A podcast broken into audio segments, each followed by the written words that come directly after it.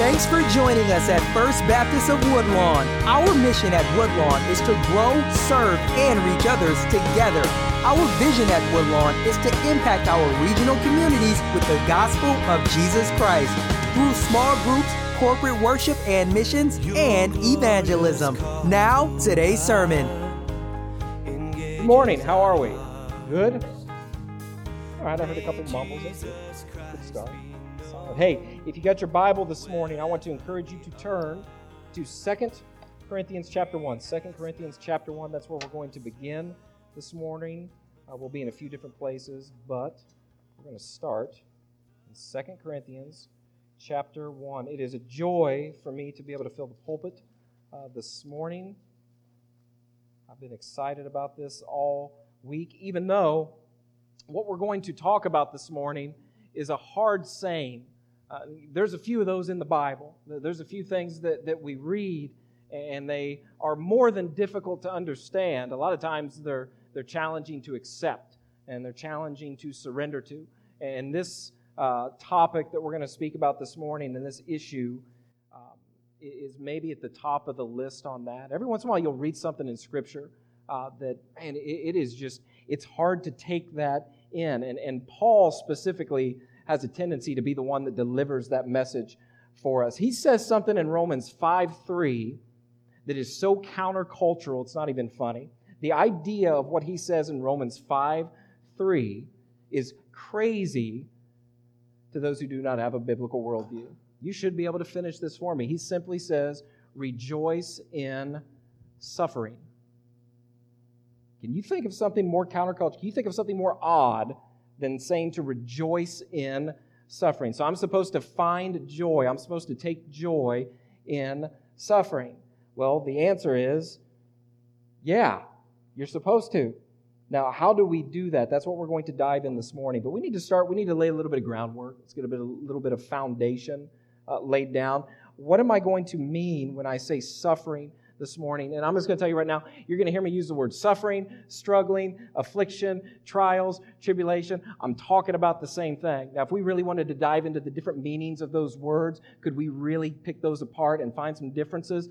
Yes, but this morning, for the sake of this message, I'm going to use all of those for the same thing, because I think the Bible actually teaches there's a couple different types of uh, suffering. I think we could honestly narrow them down to two different categories, godly and ungodly types of suffering. Let me read to you real quick out of First Peter, because he speaks exactly to this point. In, in First Peter chapter four, uh, fifteen through sixteen, he says, "But let none of you suffer as a murderer or a thief or an evildoer or as a meddler. Yet if anyone suffers as a Christian, let him not be ashamed, but let him glorify God in that name." So there in First Peter, we see a difference there. We see ungodly suffering. So if you're suffering, if you're having a bad day because you just killed somebody, tough. Okay, that's the type of suffering we don't want. Or if you're if you just robbed from somebody and, and you're you're feeling kind of down about how you just robbed from somebody and you got caught, that tough. Okay, but here's the way I think the Bible really teaches this: is the ungodly way of suffering is a type of suffering that a person will experience in ultimately running away from God. This is suffering that takes place apart from God, and here's what this person is going to really struggle with and suffer through. They're gonna, their suffering is going to, it's going to involve a sense of unfulfillment. It's like they're going to be trying to eat, but they can never get their fill. They're going to be trying to drink, but they can never get their fill. They're never going to be fulfilled in this. There's no comfort for them to be found. Okay? Oh, they're going to search for it. It's going to be an endless search for comfort. What they don't realize is, is the one that they are rebelling and running away from is the only one that can provide that type of comfort. That's the only one that can fulfill them. So what about godly suffering? Well, there's a couple different things to talk about with that. Godly suffering, honestly, is just suffering that is involved in following Jesus. This can be mental suffering. This can be spiritual. This can even be physical. It can be physical, something that we are not at the point yet that we're experiencing. Praise God. It's a grace of God. We are not experiencing the, the physical persecution and suffering for the name of Christ that many of our brothers and sisters are experiencing on a daily basis in other parts of the globe. I would love to be able to say, breathe easy, it's not going to happen here, but, but sadly, I, I I think it will eventually. I think it will eventually. So we're going to have some physical suffering that might take place. Uh, and this could be because of what you're doing. This is actually following Christ. You are doing things. You're living your life in the name of Christ, and you are taking physical punishment. It could be mental. Listen, there are there are things that ungodly people or lost people will suffer with and godly people suffer with that are the same exact thing. I'll give you an exact example. Depression and anxiety. If you're suffering and struggling with those, both of those, they go across bounds. Lost and unlost are going to suffer through that. Maybe something you're stru- suffering with or struggling with is unbelief. Maybe God saved you years ago, and you're struggling for assurance. Okay, so bottom line is this, guys. Being a Christian does not mean, and being a follower of Christ does not mean that we do not have sufferings. It does not mean that we have struggles. And here's something that always concerns me a lot. A lot of people that I run across, they see suffering and struggling in their life as a cause of great concern about their faith. And I want to say something this morning. I think we need less people concerned about their faith because of the suffering that they're taking on. I think we need more people looking an honest life at their life, taking an honest look at their life and their faith, and asking the question, why am I not suffering more? Why am I not struggling more because of the sake of Christ? Basically, let me tell you this. If you don't want to suffer and struggle in a godly way, do not be obedient to Jesus. Don't follow the Great Commission. Don't be active in discipling someone or being discipled yourself. Don't, don't be active. You, you, can, you can be that real typical church member type person. You can be that person and avoid suffering and struggling. But listen, God has not called us to that kind of a life. Another good question to ask, what's God's role in suffering? What is, what is God's role in suffering? Because here's the thing, and there's believers that will believe this. There are many people out there that believe that God plays no role in our suffering. Let me tell you something. That sounds good to an extent, but let me tell you this. The idea that the suffering and the struggling and the trials and the tribulations that we will experience on this life, the idea that our God has no control over that is a frightening idea. Think about that. The, the things that you are struggling with, the things you're suffering with, that the God of all creation has no control, has no say in any of that. That's a frightening concept. And it's not the truth. That's not the reality of what we see in the Scripture. We see a God that is sovereign, meaning He is in control. He is causing things to take place. He is allowing things to take place. So keep these questions in your mind. And here's what we're just simply going to do. We're going to take a little walk through the Word. We're going to let God describe what suffering is, because here's what I believe. Listen close. I believe that when we are trusting in Christ, and I mean really trusting in Christ, I believe that in this life and into eternity, we can suffer well. There is a blessing to be found within that. Second Corinthians chapter one, verses three through ten reads as this. Blessed be the God and Father of our Lord Jesus Christ, the Father of mercies and God of all comfort, who comforts us in all of our affliction, so that we may be able to comfort those who are in any affliction with the comfort with which we ourselves are comforted by God. For as we share abundantly in Christ's suffering, so through Christ we share abundantly in comfort too. If we are afflicted, it is for your comfort and salvation. And if we are comforted, it is for your comfort which you experience when you patiently endure the same sufferings that we suffer. Our hope for you is unshaken, for we know that as you share in our sufferings, you will also share in our comfort. Let's stop there for just a moment. So the first thing that we see here in Paul's letter to the Corinthians is that God comforts those who are struggling. God comforts those. So if that's where we start at, if, if that's enough, if that's all we get out of this, that's enough that we receive comfort from God. So we need to begin there. I think that's a good place to begin, that God is a loving Father, that God is there to comfort us. The word that is used there for comfort is paraclete, which means one who comes alongside to help. Any of you all that have studied a little bit of Greek and know that word a little more, you also know that that is another word for the name of the Holy Spirit, a helper, one who comes alongside to help. And the idea there is that God doesn't magically wave a wand and the things that we are struggling with or suffering with disappear, but He actually comes alongside us and helps us with His presence, with His Word, with the supernatural working of the Holy Spirit. Notice what he says there about why we receive comfort. He comforts us in all our afflictions so that we may be able to comfort those who are in any affliction. God is incredible. He, he has such a He is such a, an incredible designer in how he does things. Just when you think that he's given enough, he goes above and beyond our expectations. God doesn't just provide comfort to you when you're struggling or suffering. He even has a greater purpose for that. It's for you who have been comforted to actually go out and comfort others. This is completely consistent with who we see God being in Scripture. God gives us love, not so that just so that we can experience love, but so that we can do what? We can then go out and love others. God forgives us, so we not just so we can experience forgiveness, so that we can what? We can go and forgive. God is gracious to us, so that what? So that we can go and be gracious to others. God doesn't just comfort us so that it can end there. It's so that we can go out and then comfort others. And we talk about the design in that. Here's one of the reasons why I think that is such a cool, ingenious design. Because when you're struggling and you're suffering, let's be honest, let's be real. In those moments of suffering and struggling, it is really easy for us to become very self-centered and self-focused. And don't you think that we do not have an enemy, Satan, who absolutely loves that? He wants to take advantage of that. He wants to work that for his good or for his evil and for our bad. So think about this. We're struggling. We're suffering. God gives us comfort. He gives us something from his word. We take that comfort. We get our eyes up. We begin to look around. We see someone else who may be struggling with the same thing.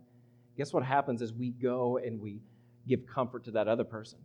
Where do our eyes go? Where do our hearts go? They go off of ourselves and they go on to someone else, which is exactly the model of Jesus Christ, is to get our eyes off of ourselves and get our eyes up onto where Jesus is, to where he wants to go. That's what Jesus did. He came not to be served, but to what?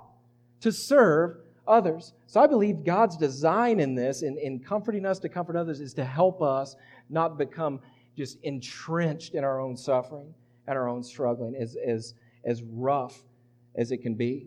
Now, this type of struggling, when he says at the end there, he says it's for your comfort with which you experience when you patiently endure. So what's the ticket? What's the price of, of receiving this comfort? It's for you to patiently endure. Patiently endure. The visual for this is like a marathon runner. Now, listen, I, I enjoy, to a certain extent, exercising, trying to, to do as much as I can each week, which is not that much, but I'll tell you one thing I do not enjoy doing. I used to enjoy it a little bit, is running, especially long distances. That does not happen a whole lot these days. In fact, if you see me running, if you see me jogging, it's a really good idea to take a look behind me to see what's chasing me. There's no telling what it could be, okay? I, I don't run a whole lot, but that's the idea, is you're a, a marathon runner that is just gritting it for twenty-six point two miles. I mean, you're tired. You're wary. You want to quit. I've never ran a marathon before, but I can imagine that people that have ran a marathon, there's been at least some point during that twenty-six point two miles. I don't even want to drive twenty-six point two miles, but there's got to be a moment during that twenty-six point two miles where the person's like, I think I'd kind of like to stop. I think I'd maybe consider stopping on this. It's patiently enduring. You continue to go forward. Listen. Patiently enduring, receiving the comfort of God, it's like being a marathon runner. It's not like sitting in a dentist chair where you just bear it. You sit there and you just you just you can't wait for it to, to be over. It's you are actively pushing forward, not just waiting for the clock to run out, not just waiting for it to be over. Moving on. Verses eight and nine reads this. For we do not want you to be unaware, brothers, of the affliction we experienced in Asia. For we were so utterly burdened beyond our strength that we despaired of life itself. Indeed, we felt that we had received the sentence of death. But that was to make us rely not on ourselves, but on God who raises the dead. I want to focus in on something just for a moment, because if, if you're not careful, you'll completely miss this. Notice how he starts off in, in verse eight. For we do not want you to be unaware, brothers. Do you see what Paul is doing there? He is drawing attention. He is shining a spotlight on the suffering. I mean, he literally says it. Hey, we don't want you to be unaware of the suffering. And he had already talked about it. Okay? And I think there's a huge lesson in this. And this is another hard lesson, is that we cannot hide our struggles and our sufferings from people. Now, let me let me let me flesh that out. Let me unpack that just a little bit. Listen, there's a time, there's a place, and there are people. Probably not at Walmart. No offense to any Walmart people. If you're checking out and you're getting your stuff and the person says, How, how's your day going? I don't know if that's a time to say, thank goodness you asked. Let me tell you what, I am struggling with lust today. It's just a, it's a rough day. The response you would get from that person, who knows? It'd probably be like, are you struggling with it now? Um, listen, there's a time, there's a people, this is a place. This is why godly community is so important. This is why we need people in our lives. We need men. Men need men. Women, we need women in their lives to speak into their lives, to be truthful, to create safe spaces for this kind of stuff to be drug out. Remember, there is such a wide range of suffering and struggling, a lot of which involves sin. And again, this is what we like to do. We like to take sin and we like to put it in a closet. We like to shut the lights off. We like to shut the door. And we like to cuddle up with it sometimes and try to hide it. Listen to me. If you are struggling, if you have suffering, especially that are directly related to sin, the last thing you need to do is hide that. Because what you're doing, you're putting it in the dark. Here's what the Bible teaches, I believe clearly, about our struggles, especially with our sin struggles. We don't hide those things. We, we don't bury it down in the basement. We, we drag those things out into the light. We get some brothers or we get some good sisters. We drag that thing out into the light, and if it's sin, we kill it. We kill it together. We put that thing to death. We drag it out. We pray over it. We hold each other accountable. Again, this is why community, these are why these relationships are absolutely important. Listen, if you don't have that kind of relationship, you need to be prayerfully considering that. I'm serious. You need to be prayerfully considering that. If you're thinking to yourself, well, I don't need somebody like that. I don't need somebody to speak into my life like that. I don't need to be speaking into somebody else's life like that. Listen to me. You are playing right into the enemy's hands. You have just taken his playbook and you're running with it. We need people that we can talk to about that. We need people that we develop trust with. We develop those relationships with. Paul knew it. Think, think about what he, think of the situation he's in here. He's struggling. Look at, look at the way that he describes it. We were so utterly burdened beyond our strength that we despaired of life itself. Indeed, he, he continues on.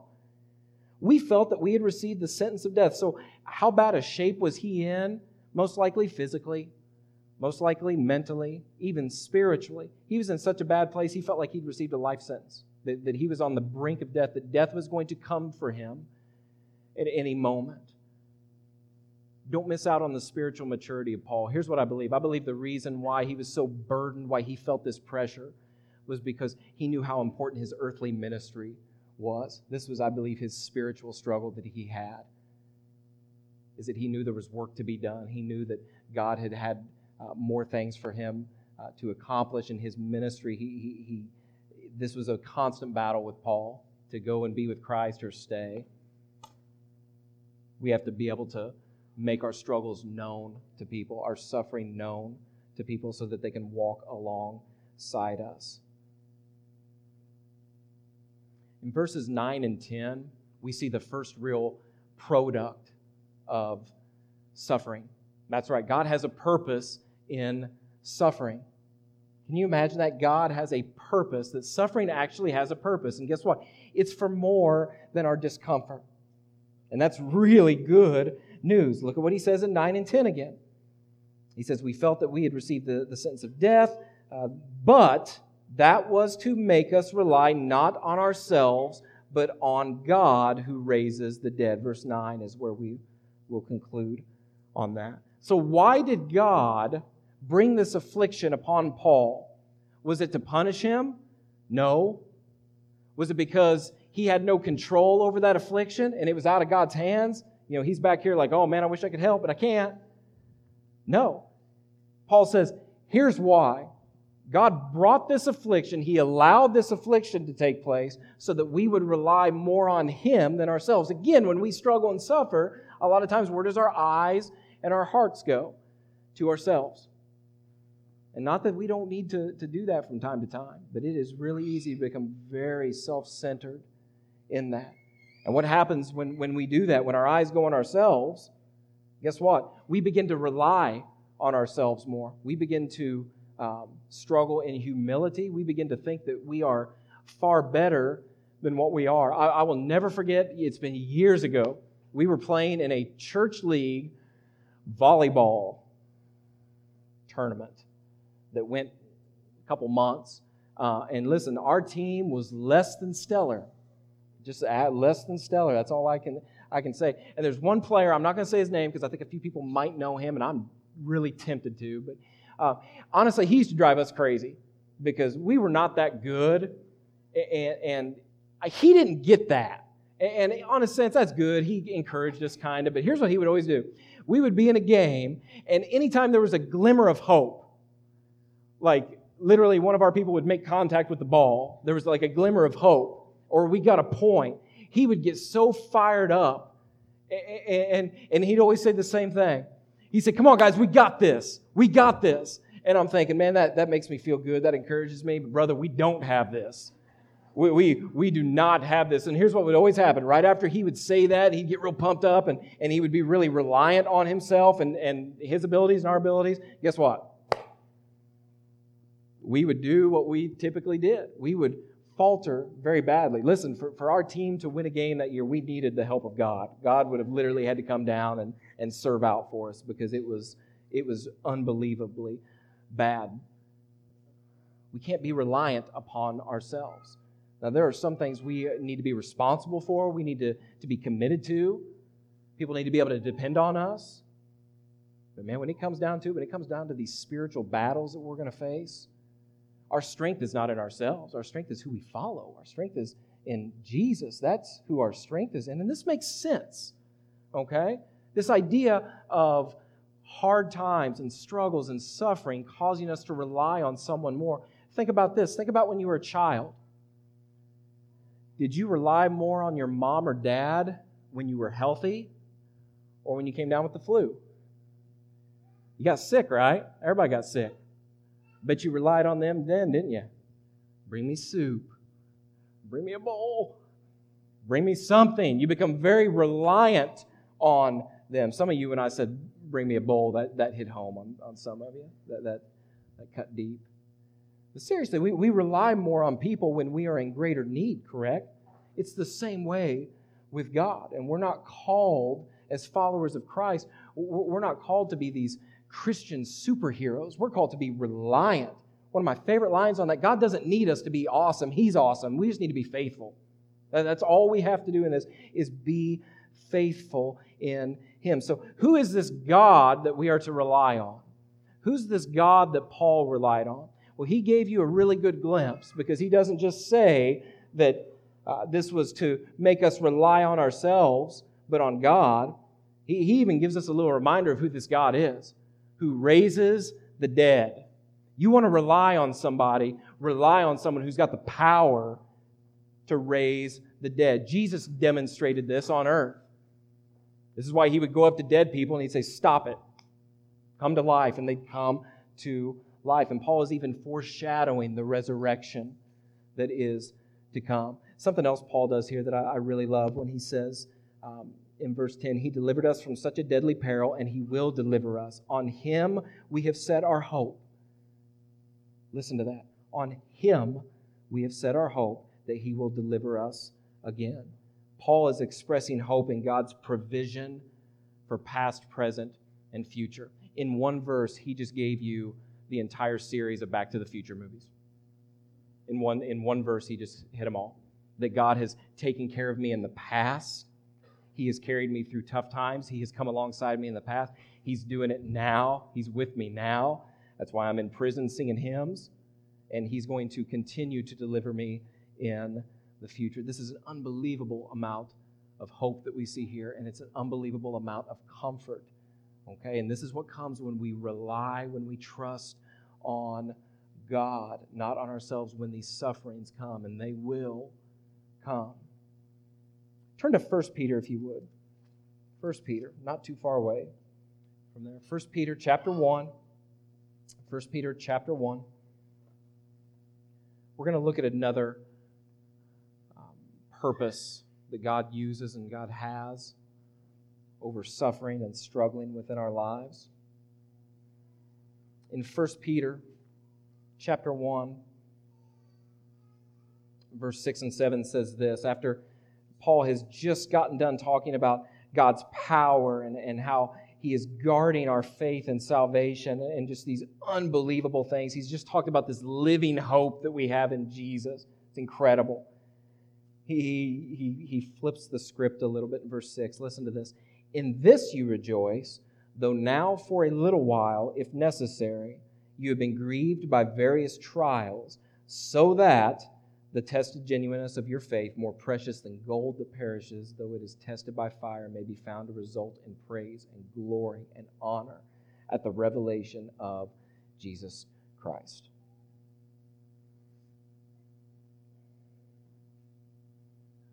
I don't know of many people that enjoy taking tests.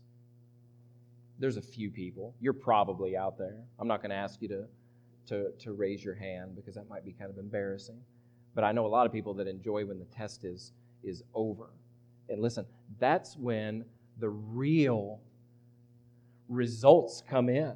That's when the real product takes place, is after the test is over. And, and here we see Peter talking about how suffering and struggling and trials and tribulations, that God actually uses those to test our faith, with a very important purpose of ultimately proving that, ta- that, that faith to be genuine. Notice what he says right in the beginning there in verse six when he says, in this you rejoice, though now for a little while, if necessary. That is a very important word that we cannot gloss past. We cannot go past that quickly. Because to the person that's maybe thinking, you know, I, I understand God's all-powerful. I know that God is everywhere. He's in everything. But I just, my God, my God does not deal in suffering. That is, that's not my God. Again, you, you better hope your God deals in suffering. If He doesn't deal in suffering, you are in a ton of trouble. This verse, I believe, completely dispels the idea that God is not involved and active in suffering and struggling, because it simply says here, if necessary. That's huge. And here's what that means.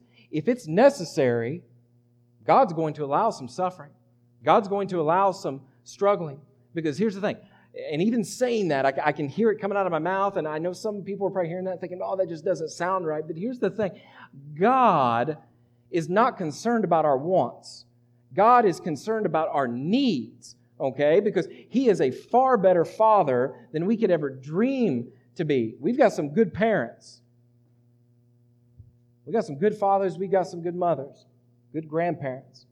How many, how many times have you heard this or said this to your child or grandchild? They say, I want, I want, I want. And you'll say something along the lines of this. I don't care what you want. I care what you need. Because good parents are concerned about the children's needs, right? Absolutely. God is concerned. God's desire is to serve our needs, not our wants and desires. Now, the cool thing is, another sermon, different time. The cool thing is, as we follow Christ, as we grow closer to Christ, guess what? He takes those desires, and He, he doesn't conform to our desires. We conform to His desires, so our desires become His desires. It's, it's, it's amazing. It's, it's, it's awesome. But listen, if it's necessary, God will open up His tool belt. He will allow suffering. He will allow trials. He will allow tribulation to take place in our life. He's not concerned with what's easiest. He's not concerned with what's comfortable. He's concerned with what is going to produce growth in our lives, which with what is going to produce more reliance on Him. This is the God of Scripture. So let's talk about this test a little bit as we begin to move towards the end. Suffering here we see in these trials and these tribulations, they are often used to test a person's faith and to prove whether it's authentic or not. so that the tested genuineness of your faith, more precious than gold that perishes, though it is tested by fire. Gold is pretty pure. Gold is is strong, but even gold will perish one day.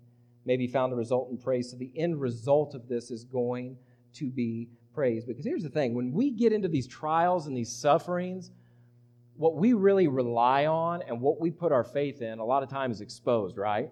I mean, when we get into the thick of things, when, when everything's falling apart, a lot of times that's when it's really revealed what we trust in, who we trust in.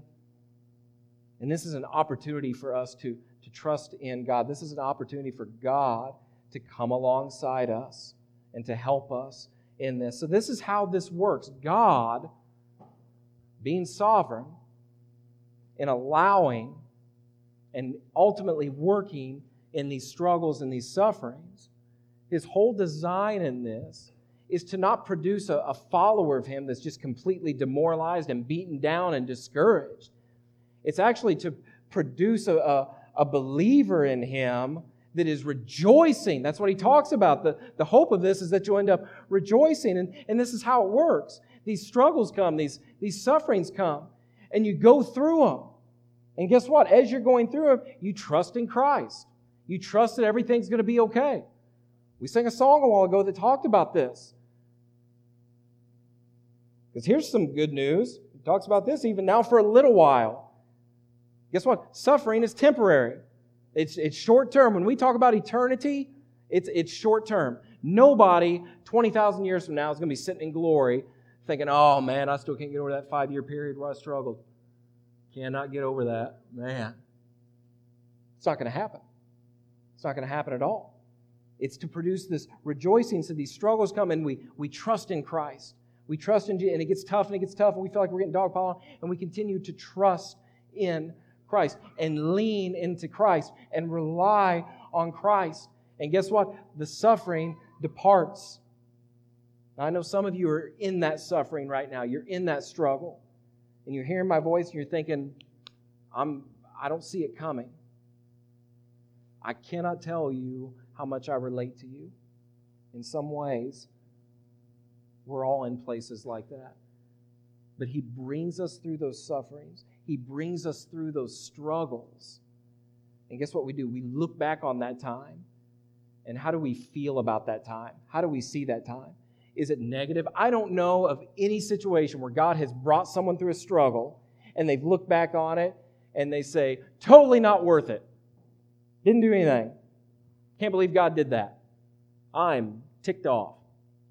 No, we look back on that time and we see the presence of God. We look back and we see what God was doing in there. We look back on that and we think, man, I was not alone in this struggle. This is an unbelievable truth that we see in our walk with Christ. So this person walks through this, and when we look back, when we get out on the other side, the result is praise. We're praising God for what he's, what he's done, for bringing us through that. We're glorifying God. We're honoring God. But ultimately, here's what's happening in those moments, is we get to look at our faith that's been given to us as a gift, and we know it's real.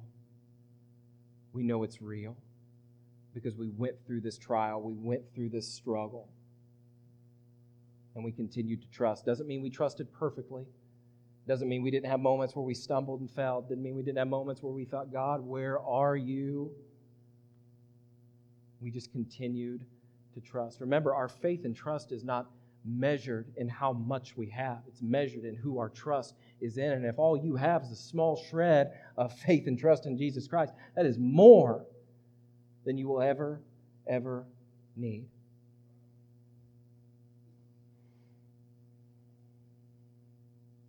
A good question to ask, and a question that comes up often is, okay, so if lost people struggle and the saved struggle, why don't I just stay lost and struggle? At least then I can do what I want. Good question.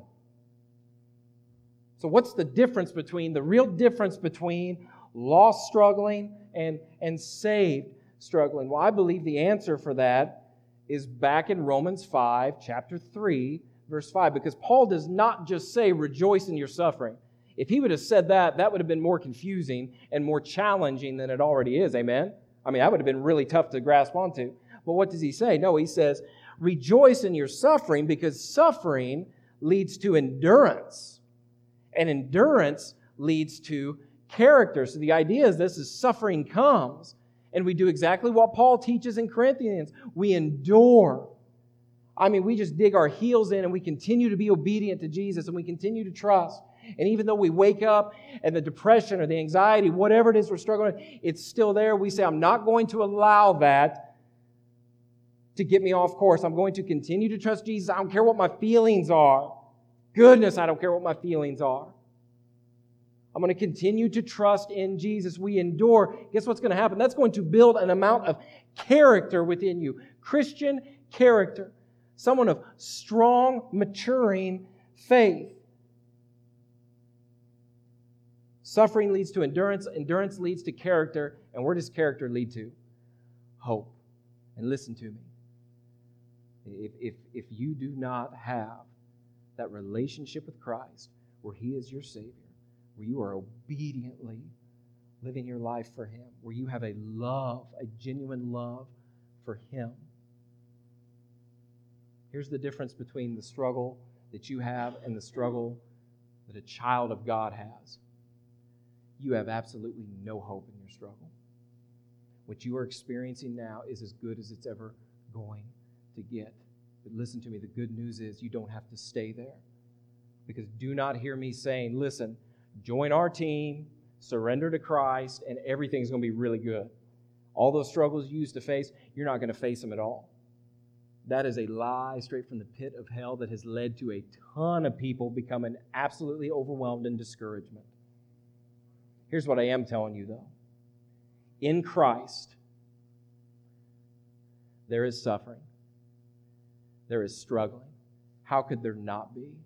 Christ went through more suffering and more struggling than we can ever imagine. So He can then offer us help with that. But in Christ, you will have suffering. You will have struggles. You have trials. You have tribulations. But here's the difference. You're not going to go through those alone.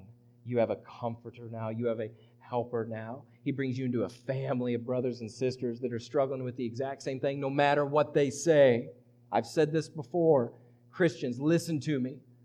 We have to get past this idea of putting on this front of moralistic perfection and everything's great and I don't struggle. And man, every morning I wake up and I mean, everything is great. Man, God's good. Amen. We, we have to get past that, and in the right context, we have to be free to share our struggles with people. We have to have that transparency with people. I know your intentions might be good, but you're causing a lot of people to struggle even more than what they need to be struggling. Hope. That's the difference. You have hope. Hope in a living, risen Savior. Let me conclude. Let me just run through some of the things that we've went over this morning. Uh, we can go ahead and have our musicians come back on stage and prepare to close out, prepare to respond this morning.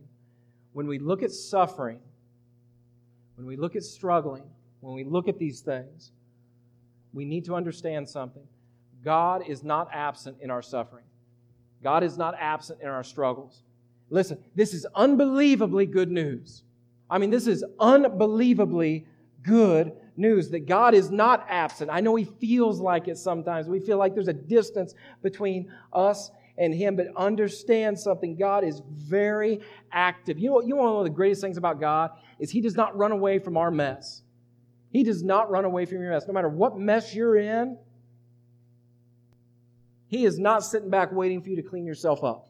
God jumps directly in the mess. He comes alongside you. So no matter what you're struggling with, believers, I'm speaking specifically to you right now. No matter what you're struggling with, I, I don't care if it's the struggle of unbelief. I want you to understand something. Examine your heart. Don't automatically assume that this struggle with something like that, or maybe a struggle with assurance, don't automatically assume, well, that means I must not be saved and must not be a Christian. Now, God might be bringing about some conviction on your life to reveal that you're really not. But here's what he might be doing. He might be using that as an opportunity for you to trust in him even greater. Maybe he's using it for an opportunity to provide you with comfort as he does.